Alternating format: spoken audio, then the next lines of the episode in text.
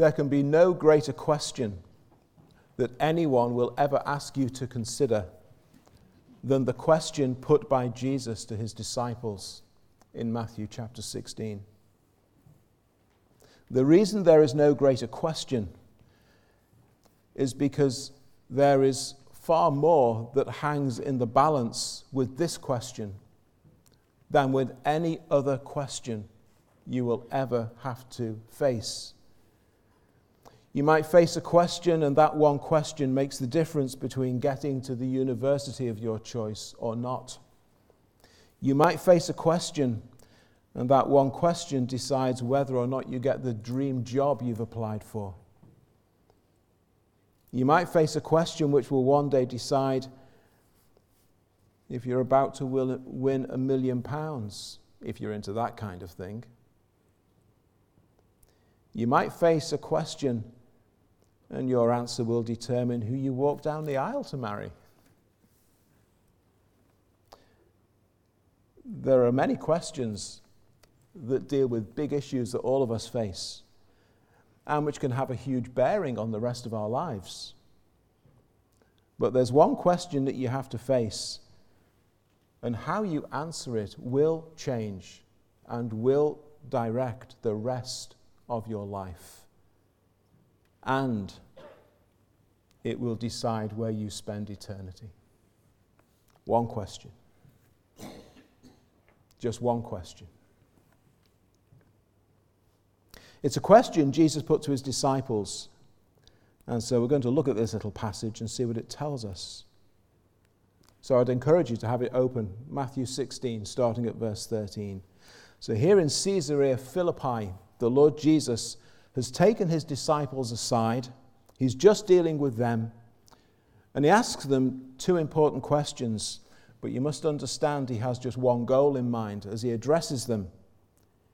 Jesus is desiring to confirm in the hearts and minds of his disciples what he has been teaching them and showing them and demonstrating to them about who he is. He wants them to be absolutely convinced, convicted, committed in the truth of who he is, because from this point in Matthew's Gospel, he's also going to begin to explicitly teach them about the nature of the work that he has come to do. Because all of these miracles that he's been performing, they may think that's wonderful, but that's nothing compared to what yet has to happen. And they will not appreciate the significance of what it is that Christ must do if they do not fully understand who he is. And so, first of all, Jesus wants to impress upon them who he is. Then he can start to talk to them about the work that he's come to do. And so in verses 13 and 14, we have this initial question that Jesus puts to them. And actually, as we look at those verses, the clue's in the question. The clue's in the question.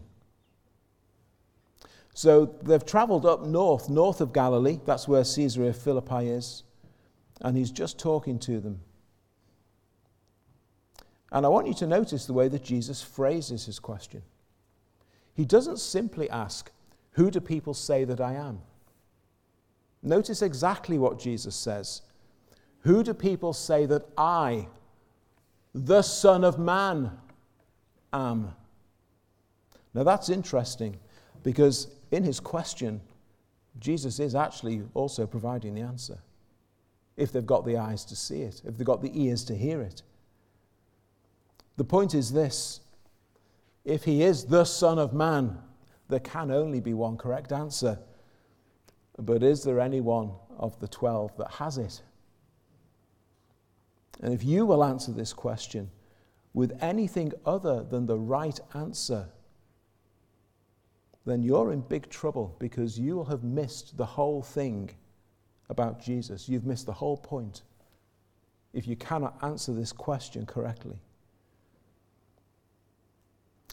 Jesus realizes that when it comes to knowing who he is, many people are putting two and two together, but no one is coming up with four. They're coming up with every answer but. Indeed, many people like to think that it's perfectly okay to come up with your own answer to this question. Well, the way I like to think about Jesus is, the problem is that Jesus Christ is the eternal Word of God, who, as John explicitly puts it at the start of his gospel record, is the Word who was in the beginning with God and who was God. The Lord Jesus Christ is a definite, eternal, infinite person whose identity has been fixed from eternity past. He's not a fictional character for us to decide how we like to think about him. He's not a character from a work of fiction, and whilst the author may have had this in mind about him, in terms of everyone else who's reading the book, well, they can just come up with their own picture in their own mind, and that really doesn't matter too much. You can't do that with Christ. It matters very much, this question. This Jesus, the Son of Man, is a very distinct and particular person, and how you answer this question, who do you think he is? This really matters. You'll see that Jesus begins by asking who the vast crowds are saying that he is. And the answers come back that, well, they're all assuming that you in some way are some kind of revisitation of one of the former prophets. At top of the list right now, because he's fresh in everyone's memory still, is John the Baptist. But others, well, they look back into the Old Testament scriptures. Maybe he's one of those great prophets of old. Maybe he's Elijah. Maybe he's Jeremiah. Well, he must be one of them. And that's how most of the people are thinking about him. Well, that at least demonstrates that most of the people can see that, well, God is at work in some way here. This isn't just a man doing things on his own. But suggestions such as these are severely lacking, aren't they? Well, first of all, each of these suggestions relates Jesus to some famous and respected figure in Israel's past.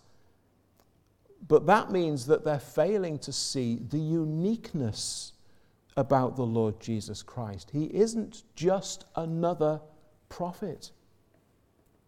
He's far more unique and special than that. Now, he may be like John and like Elijah or one of the other prophets in certain ways, but he's far more than that. He's far greater than that. There is none like him. He's in a class all of his own. So every single one of these designations by the crowd, it's not that they're being unflattering necessarily, it's not that they're being mean-spirited towards Christ, but they're failing to see the uniqueness of Christ, that there is none like him. And to say this of Jesus leaves him only as a man, as all of these others were. He's just a man. And if that's all he is, then actually, to be honest, this question isn't worth your time worrying about, if that's all he is. If he is just a man.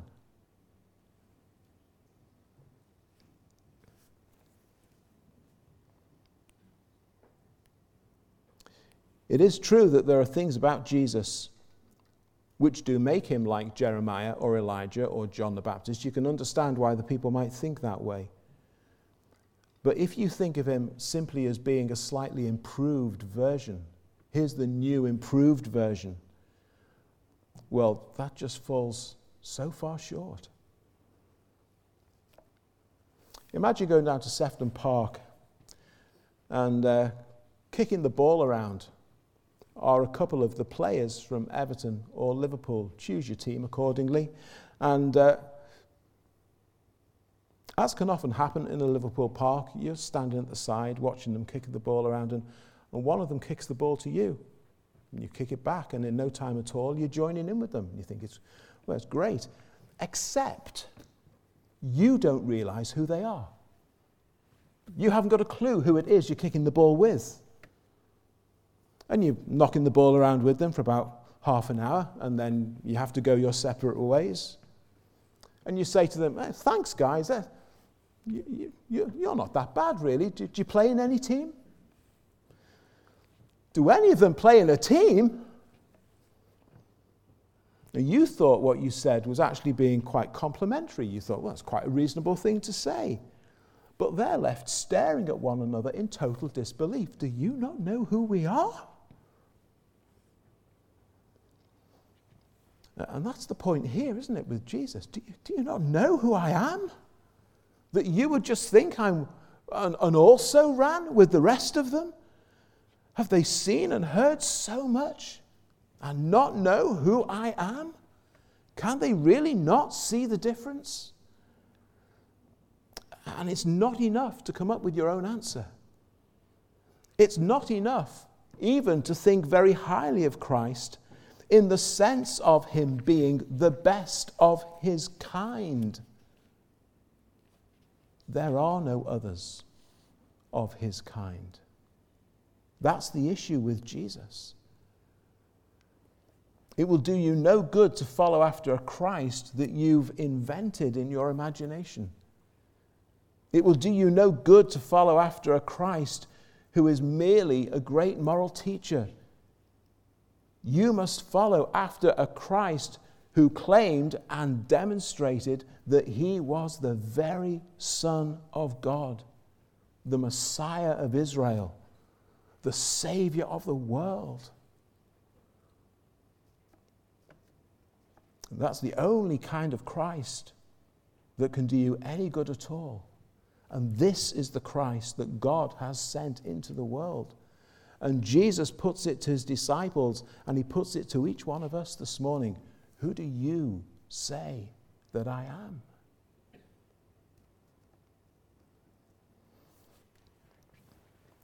And Peter speaks up after the question has been put to them in verse 15. But who do you say that I am? And Jesus says to them. So Jesus isn't asking Peter specifically. He doesn't say to Peter, who do you say I am? He asks all of the disciples, who do you say I am? And Peter speaks up. And what we see here is that only God can give you saving knowledge of his Son. Only God can give you saving knowledge of his Son. The lesson in these verses is very simple, but it strikes at the very heart of our sin problem. The hordes of people have watched Christ do miracle after miracle. They've heard his teaching, and yet they remain in complete darkness as to his true identity. They've seen his miracles as he demonstrates himself clearly to be the one that he claimed to be, yet the crowds have not accepted his testimony and his works. And the Bible teaches us this same truth in many different ways, that in our sinfulness, we do not have the capacity to see or understand who Jesus is. Neither do we have the capacity to see why I need him as a sinner to be my Savior. The Apostle Paul will tell us in Romans that we suppress the truth for what we know to be a lie. He tells the Corinthian church that the problem with all men and women is that Satan has blinded their minds.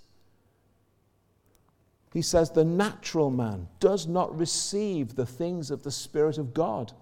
They are foolishness to him, nor can he know them because they are spiritually discerned. But we're all dead in our sins.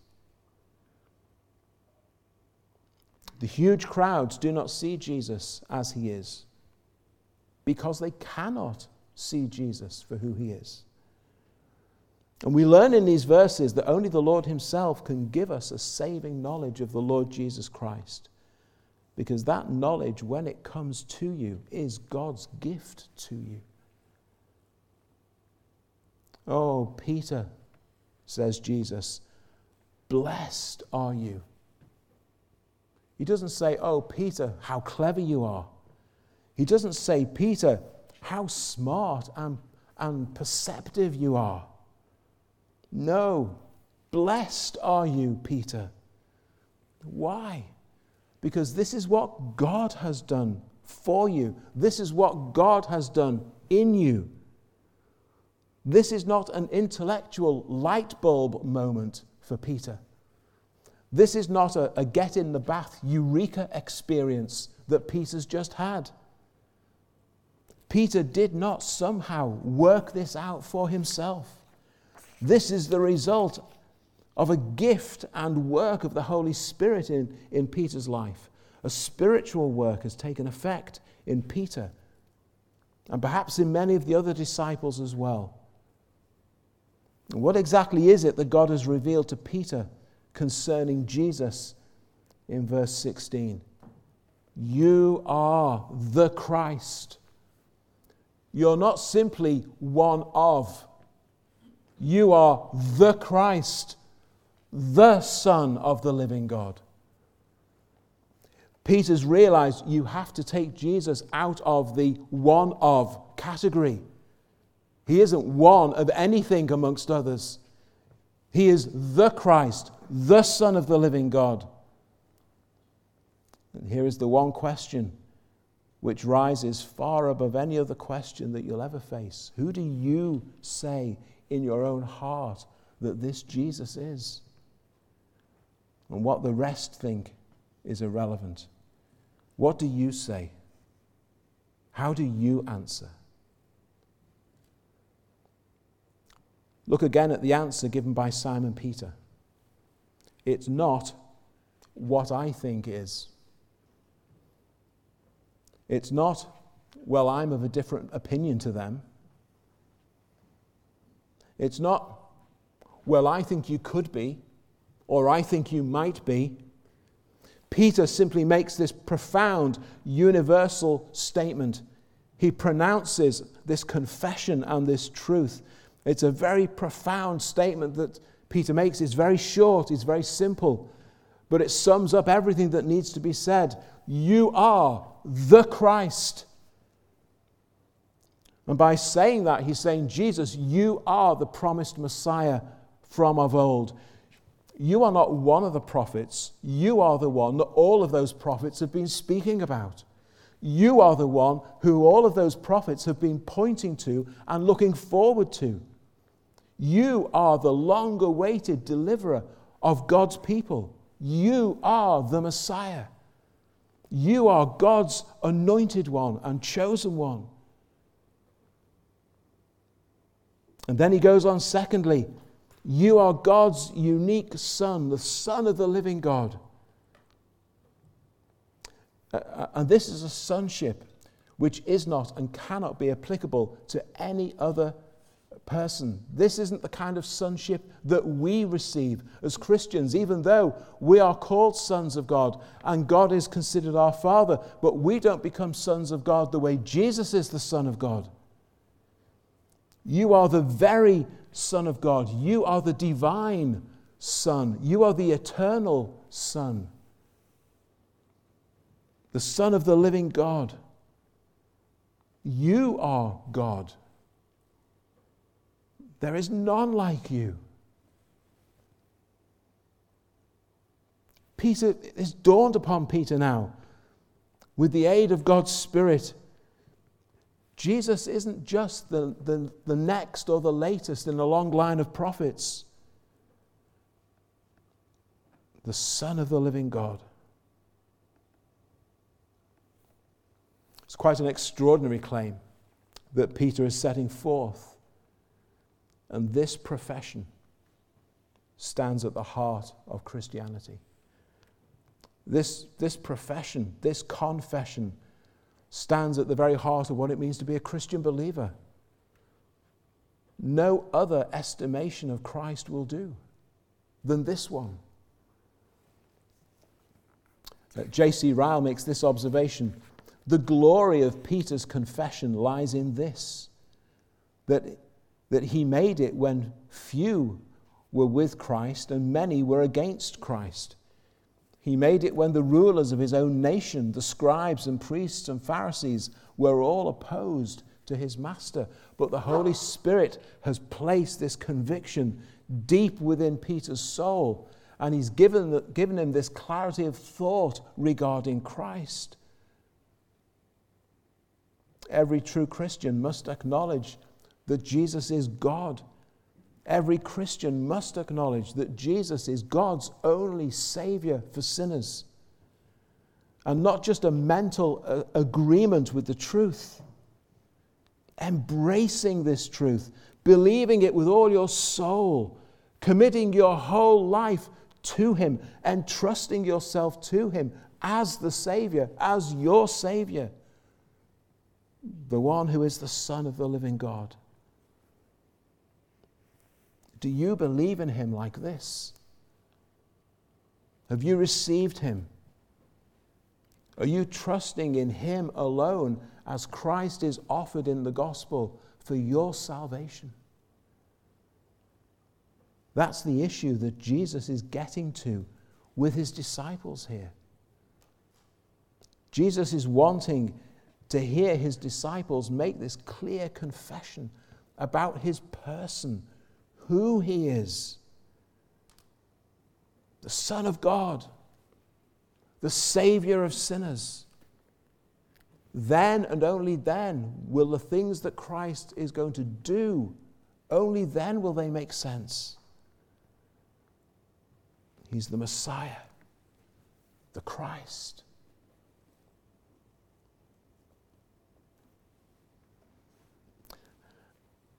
And Simon Peter, having made this pronouncement, he and the other disciples with him, from verse 18, hear this great truth brought to them, and Jesus makes some amazing statements to them. So he acknowledges, first of all in verse 17, he acknowledges the thing that Simon has said, and that where it has come from, and that this is God at work amongst His disciples, bringing them to this truth. And then from verse 18, Jesus makes these amazing statements, and here is the very foundation of the church in these things that Jesus says. And what Jesus is saying here, we actually see worked out in the New Testament church.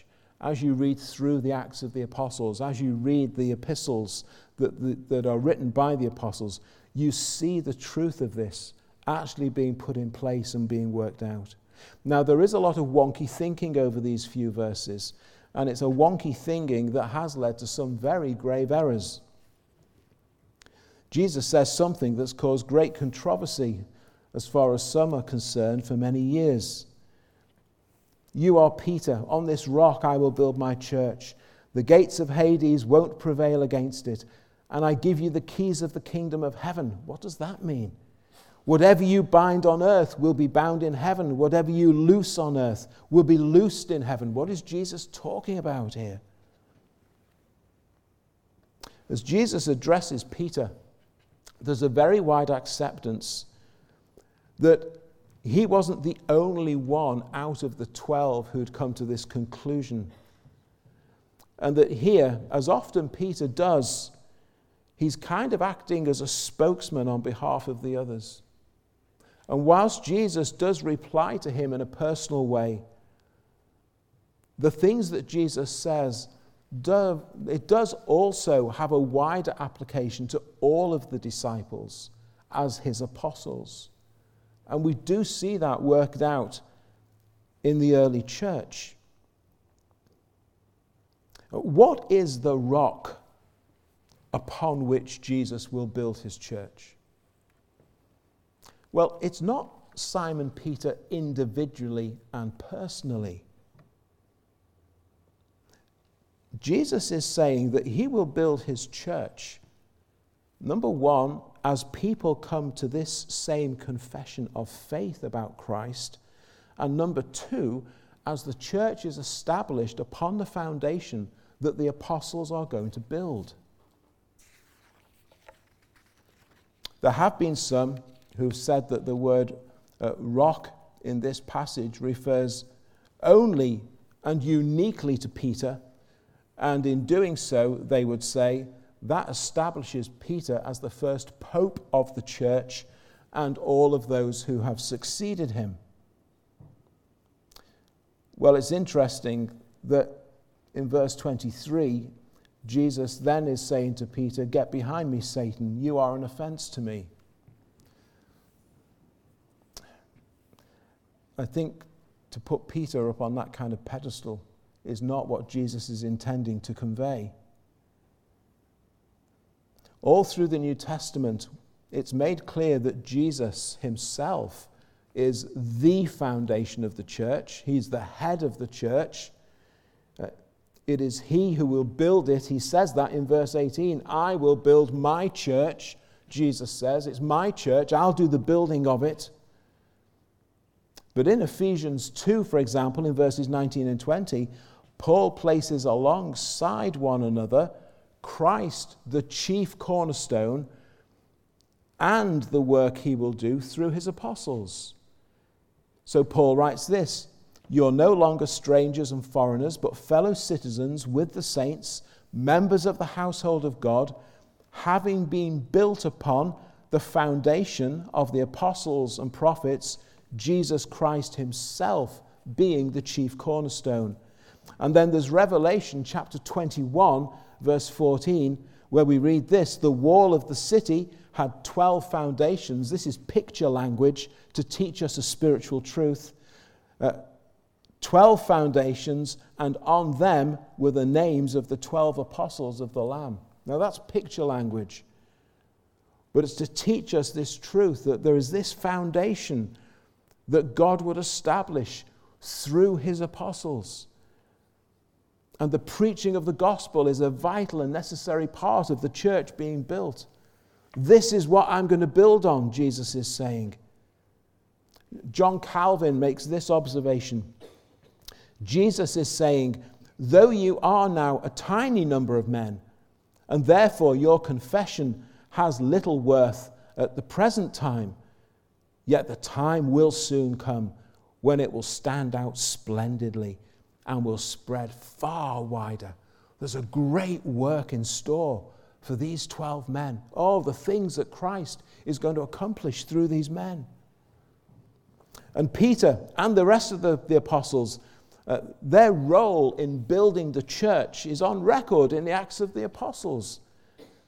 And the gates of hell cannot and never will be able to hold back the onslaught of the Christian gospel as sinners are rescued from hell. And as Christ continues to build his church, as sinners are saved by grace. Hence, his building of his church goes on 2,000 years later. That's why just the other week we were able to have a couple of young men baptized and receive a few more into the membership of the church, because Christ continues to build his church. It's the whole body of believers of every age, from every tongue, from every tribe and language and nation.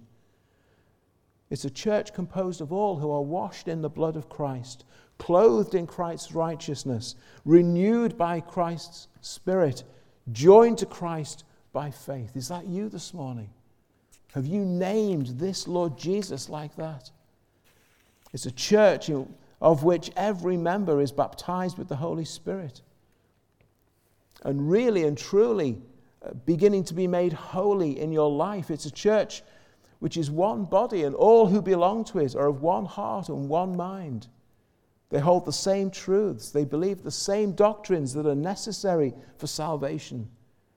It's a church which has only one head, and that's the Lord Jesus Christ himself. But he would use his apostles in the laying of its foundation. What does Jesus mean when he says he's giving Peter and the apostles the keys of the kingdom of heaven?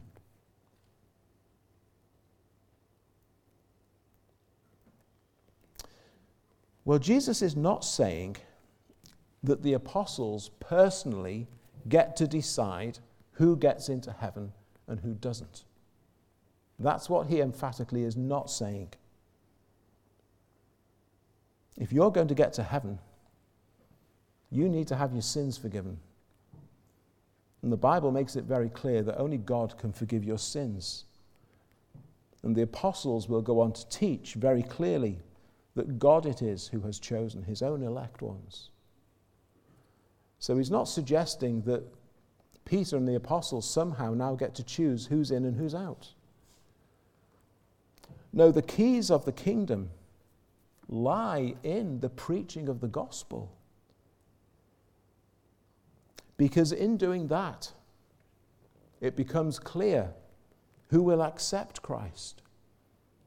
It's in the preaching of the gospel that it becomes clear who will remain stubbornly opposed to him. Which of those two categories are you in this morning? Listen to Peter in Acts chapter 15 at verse 7. Men and brethren, you know that a good while ago God chose among us that by my mouth the Gentiles should hear the word of the gospel and believe. That's the keys to the kingdom. As these men preach the gospel, hearts are being opened, and the Holy Spirit is entering, and lives are being converted, and people are coming to Christ. The kingdom is expanding. And this apostolic testimony cannot be changed. It can't be altered in any way. You can't add to it. You can't subtract from it. Anyone who comes along and says that Christianity is founded on a different truth, on a different foundation than that which Jesus has vested in the apostles to lay for us, well, that person is bringing a falsehood to you. It's through the preaching of the gospel that sinners enter the narrow gate and start out along that path which leads to life everlasting. It's through the preaching of the gospel that others choose to say, no, I'm staying on this broad road, thank you very much. Even though you tell me it leads to destruction, I'm staying right here. Is there anyone here who's done that? How is it for you this morning? You see, there's a sense now in which as I bring these truths to you, I'm holding those same keys this morning in this sense that through my mouth, as in many other mouths all around the world today, this same gospel message is being proclaimed. These same truths now are being laid before you. But it must be the same gospel as these apostles received. That's the important point. Not a changed message. It's not my message. They're not my keys that I had cut.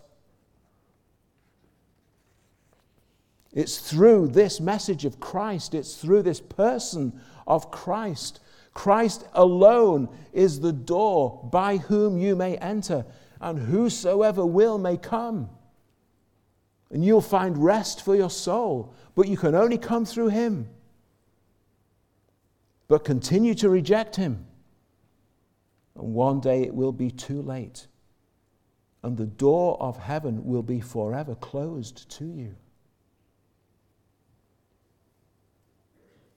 And that leads us to the binding and loosing language here. Now, in one sense, it's talking about those who repent and profess Christ and whose testimony is received by the church, and they're baptized and they're admitted to the church, whilst all who reject it remain outside. That alone is the ground for being in or out of Christ's church.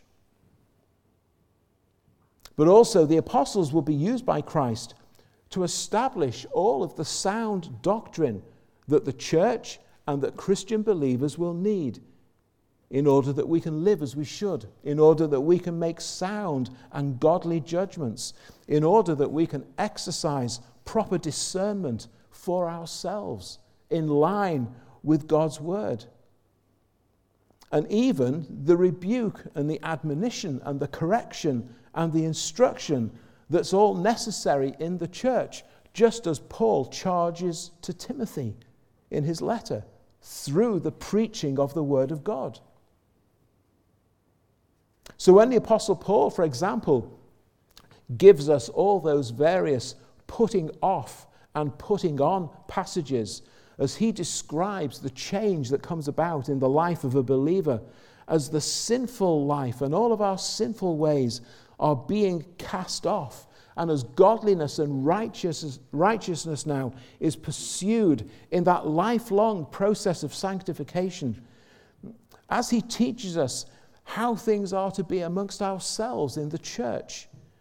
In all of this teaching, there is binding and there is loosing. Take hold of this. Let go of that. There are commands and exhortations to take hold of. Stand firm in this. Have no more to do with that. This one we accept. They have a credible profession of faith. This one we cannot accept. And so on.